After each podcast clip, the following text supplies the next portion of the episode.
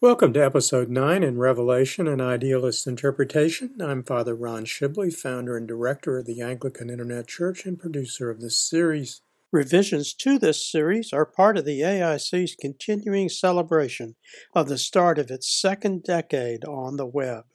In Episode 9, the focus is on Chapter 4, in which John takes up the narrative interrupted by Chapters 2 and 3, which were the letters to the seven churches. In Chapter 4, he relates to us his vision of the throne of God. It is important for our narrative of Revelation for you to know that while John never directly quotes the Old Testament in Revelation, there is scarcely a page in which he does not invoke images or use phrases or offer paraphrases inspired by Hebrew Scripture, including the canonical Old Testament used by Christians, the deuterocanonical books of the Old Testament, also called the Old Testament Apocrypha, and certain other Hebrew writings of the last 3 centuries before Christ. If you'd like to hear more about these books, you can view Episode 1 in the companion series, New Testament Gospels. Beginning with this episode, whenever relevant, I will quote and discuss the appropriate Old Testament and Apocrypha verses, which are the source of the phrases and images. I will also explain the symbolic meaning of the magical, mystical numbers that I discussed in the primer on Revelation in Episode 2. If you've not already viewed Episode 2, I urge you to do so, since understanding how John used numerology is critical to understanding this and later episodes in this series. In this episode, the important numbers are 7 and 24.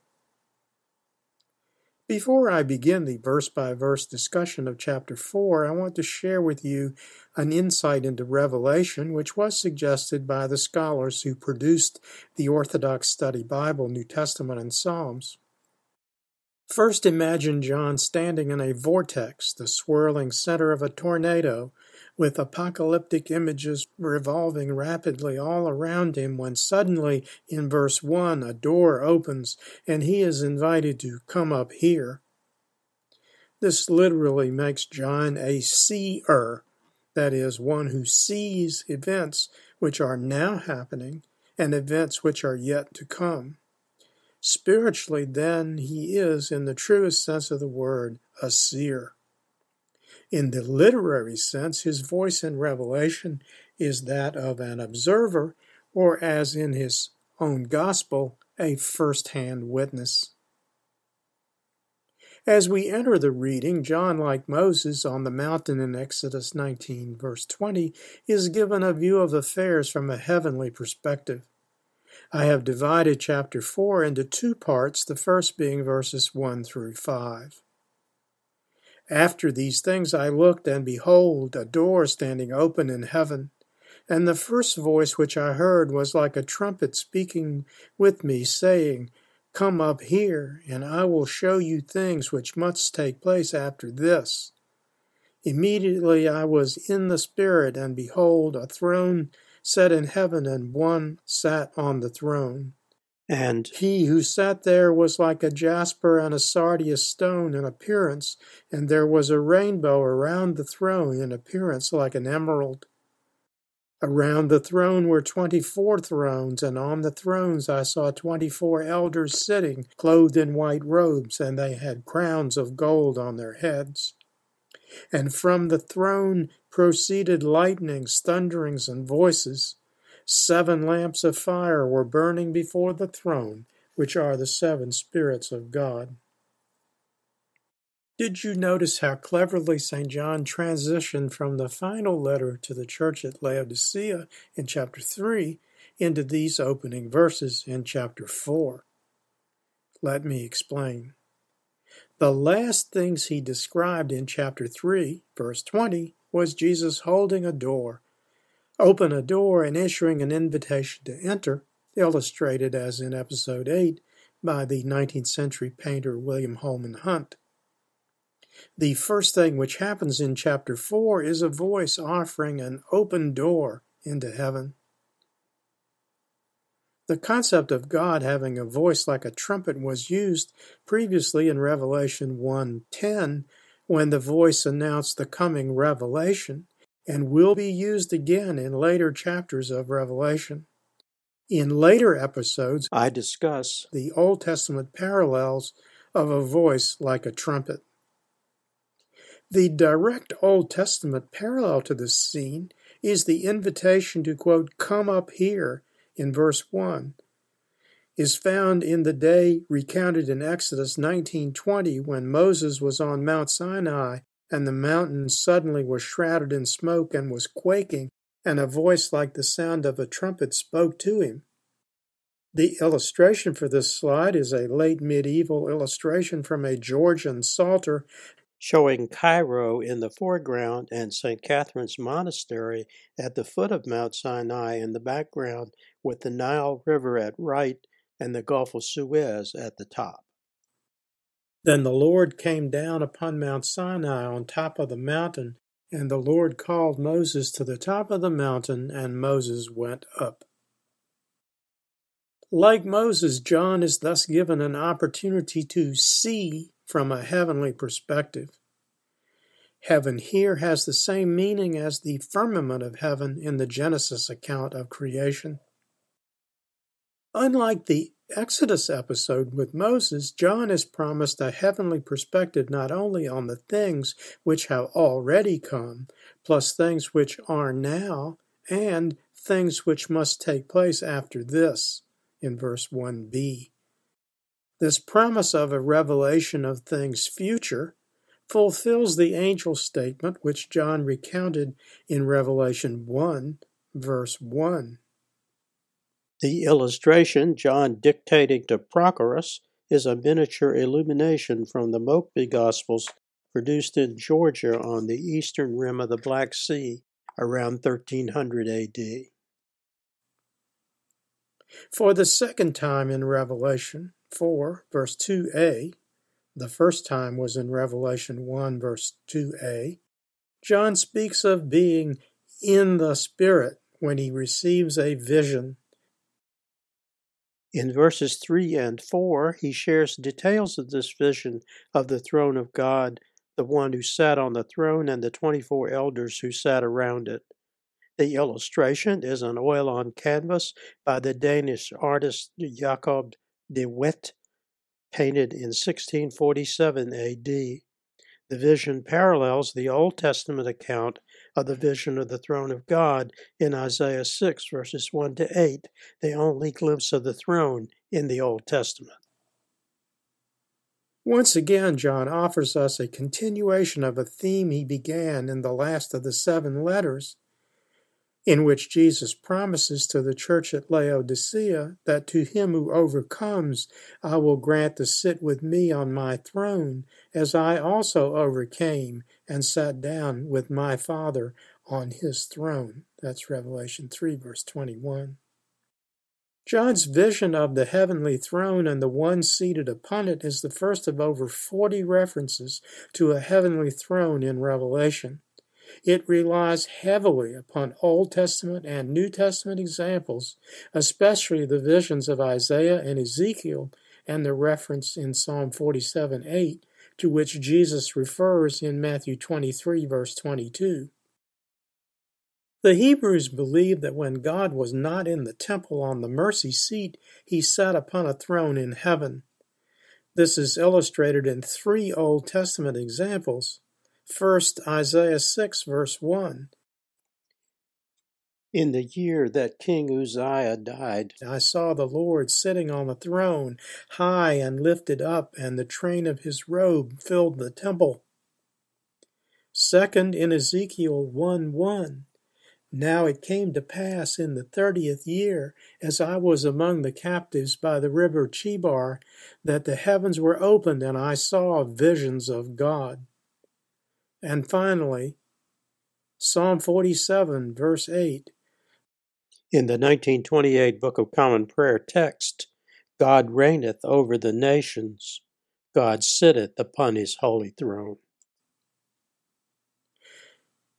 The God on his throne image is carried forward into the New Testament in Jesus' extended mockery of the Pharisees in Matthew chapter 23, which includes this statement from Matthew 23, verse 22, And he who swears by heaven swears by the throne of God and by him who sits on it.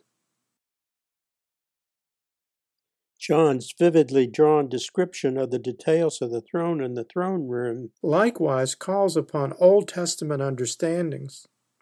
From the Exodus account of the priestly breastplate of judgment with 4 rows of stones, 3 in each row, from Exodus 28, verses 15 to 21, John selects only the first 2 in the first row, the sardius and the topaz. He then likens the rainbow which surrounds the throne to the color of emeralds, which were in the 3rd row of stones on the breastplate in the Exodus account.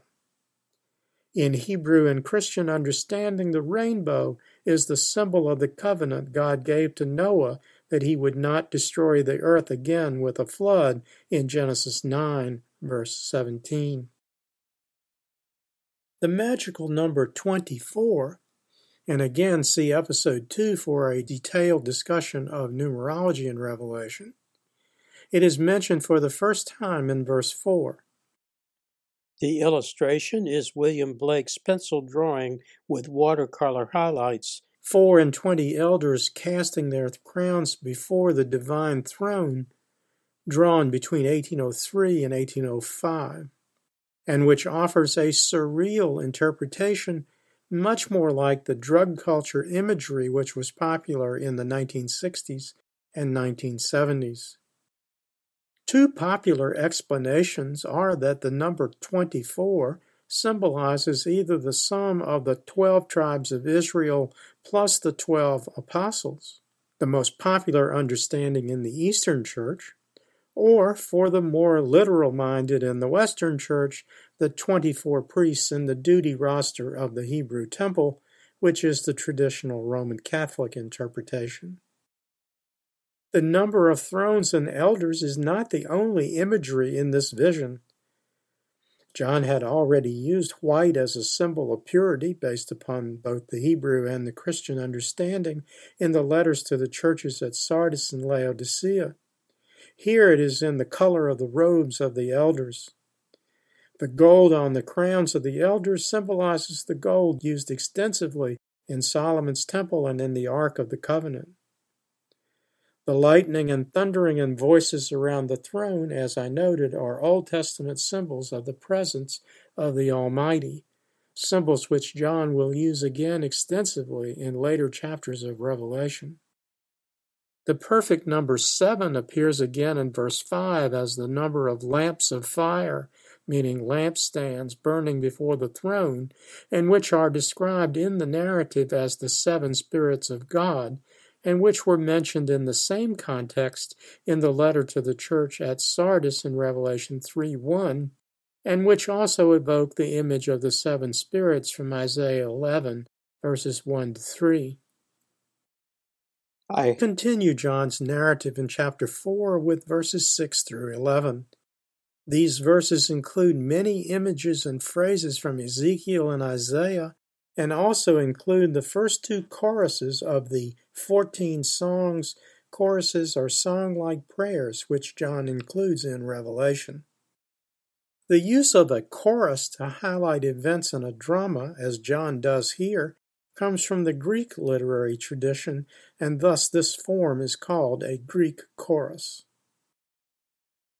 Before the throne there was a sea of glass like crystal, and in the midst of the throne and around the throne were 4 living creatures full of eyes in front and in back. The first living creature was like a lion, the second living creature like a calf, the third living creature had a face like a man, and the fourth living creature was like a flying eagle. The 4 living creatures, each having 6 wings, were full of eyes around and within, and they do not rest day or night, saying, Holy, holy, holy, Lord God Almighty, who was and is to come. Whenever the living creatures give glory and honor and thanks to him who sits on the throne, who lives for ever and ever, the 24 elders fall down before him who sits on the throne and worship him who lives for ever and ever, and cast their crowns before the throne, saying, You are worthy, O Lord, to receive glory and honor and power, for you created all things, and by your will they exist and were created.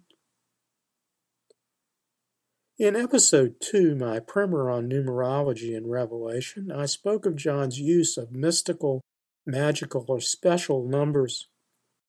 In verses 6 through 9, we meet for the first time the number 4, which is the number of living creatures with 6 wings and many eyes, front and back. Here, St. John again demonstrates his extensive knowledge of Hebrew Scripture using images from the visions of Ezekiel 1, verse 5 and 21, and Isaiah 6, verse 1, the throne vision. The 4 creatures were a lion, a calf, a man, and an eagle. Since the earliest days of the Church in both the Eastern and Western Church traditions, the 4 figures have been used to symbolize the 4 Gospel authors. St. Mark as a lion, St. Luke as a calf, sometimes as an ox, St. Matthew as a man, sometimes as an angel, and St. John as an eagle. Our illustration is a 21st century photograph of the west portal at the 12th century church of Saint-Trophime in Arles, France. In the Western Church tradition, only the 4 faces in Revelation verses 6 and 7 are commonly used. In the Eastern Church tradition, John's further description of the figures as having 6 wings and many eyes, also based on Isaiah 6, 1 and 2, are depicted in icons and mosaics such as the seraphim mosaic in one of the domes at the Hagia Sophia in Constantinople, built in the 6th century, during the reign of the Emperor Justinian, with the mosaics added at later dates. The song which they sing day and night in Revelation 4, verse 8, is an extended variation of the song the seraphim sang around the throne of God in Isaiah's vision of the throne of God in Isaiah 6:3. Isaiah's figures sang, Holy, holy, holy is the Lord of hosts. In St. John's version, he has added the Hebrew title of God, Almighty, previously used in Revelation 1:8, and afterward adds the phrase, who was and is to come. Modern readers, I think, tend to overlook how important this song from Revelation 4:9 has been in the development of Christian worship. They help reinforce the connection between the God of the Old Testament, Jesus in the New Testament, and the promise of his second coming. Of the 3 literary styles of Revelation that I mentioned in Episode 1, they illustrate all 3. History, the Old Testament connection, commentary, John's own observation, and prophecy, the essential purpose of the book of Revelation. You will find them in the words in the Sanctus Prayer, in the celebration of Holy Eucharist, in the canticle Te Deum Laudamus, and in many Trinity season hymns, including Holy, Holy, Holy, Lord God Almighty, composed in England by Reginald Heber in 1827. John tells us in verses 9 and 10 not only what the living creatures sing, but also describes how the 24 elders respond to this doxology to the Lord, which is what is meant when John says the creatures offer glory, honor, and thanks, and acknowledge that he is the eternal God who lives forever and ever. Here once again, St. John offers an image suggestive of Christian liturgical worship. The 24 elders fall down or kneel, from the Hebrew barak, before the throne of God. Kneeling is a sign of blessing and adoration, and is suggestive of Psalm 96, verse 6, used as the Christian invitatory, Venite exaltamus Domino. O come, let us worship and fall down, and kneel before the Lord our Maker. The creatures then cast their crowns toward the throne and sing another chorus, the second found in this chapter. In this second chorus, they acclaim that God is worthy to receive glory, honor, and power, and that he is the God of creation who created the world and all that is in it by his divine will. In verse 11, by your will they exist and were created, meaning that creation was the result of his energies and not by an action or work. For more information on the early church understanding of the energy or energies of God and the scriptural basis for the same, see the Energies of God entry in the AIC publication Layman's Lexicon, which I will mention in a moment.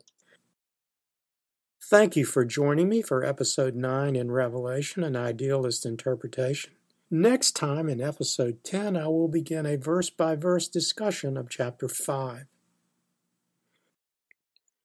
Other AIC resources on topics discussed in this episode, in addition to the New Testament Gospels series mentioned in the text, from the AIC Christian Education video series, The Lives of the Saints, first series, St. John, whose feast day is December 27th, is the focus of Episode 4.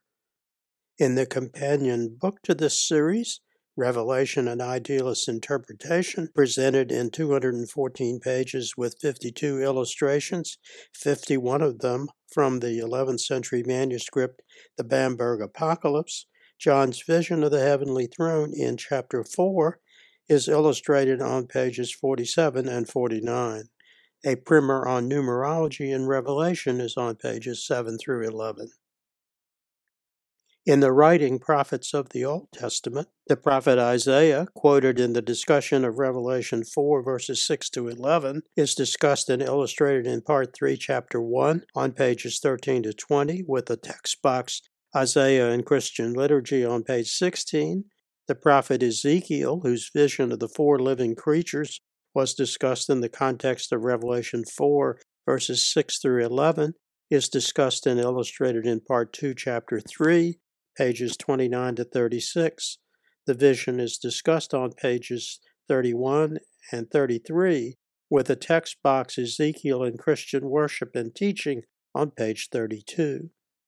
In Layman's Lexicon, key words of interest are Almighty, Angels/Archangels, Canticles, Energy/Energies of God, Father, Heaven, Pantocrator, and Numerology. In the Gospel of Matthew, annotated and illustrated, Jesus' encounter with a group of Pharisees is discussed in Chapter 23. In the prayer book Psalter, Psalm 47, the sixth of eight psalms attributed to the sons of Korah, is discussed on pages 111 to 112, and Psalm 96, a psalm of David, is discussed and printed on pages 221 to 222. In the St. Chrysostom hymnal, Reginald Heber's Trinitarian hymn, Holy, Holy, Holy, Lord God Almighty, is hymn number 266, arranged to the tune Nicaea. The key to accessing everything produced by the Anglican Internet Church is available at www.anglicaninternetchurch.net, where we've made it easier for you to learn about Christian education, doctrine, worship, and study using your preferred way of learning. You can watch our Bible study, Christian education, and seasonal video series using the links on either the digital library or Bible study pages. If you prefer listening, you can listen to the podcast versions of any of our videos using the links on the podcast archive page, or to our podcast homilies for all the Sundays in the 1928 Book of Common Prayer using the links on the podcast homilies page. If you prefer written works, you can access any of the 17 AIC bookstore publications, all but one available in both paperback and Kindle editions, using the virtual bookstore link at the bottom of the homepage, or directly using my Amazon Author Central page, https://www.amazon.com/author/Ronald-E-Shibley. Everything after .com must be in lowercase letters. I also invite you to subscribe to my blog page at www.anglicaninternetchurch.com, accessible through the Father Ron's blog tab at the top or the bottom of any page on the site. By clicking the Follow Anglican Internet Church legend, you'll be invited to register your email address and receive notice of all new postings. Please be assured that we do not share subscriber information with any other organization, and you can ask for the removal of your address at any time. Until next time, may the Lord bless and keep you. May the Lord make his face to shine upon you and be merciful to you. May the Lord lift up his countenance upon you and give you peace. Amen. Glory be to God for all things. Amen. This program has been a presentation of the Anglican Internet Church. We invite you to visit our website and make use of its resources at www.anglicaninternetchurch.net.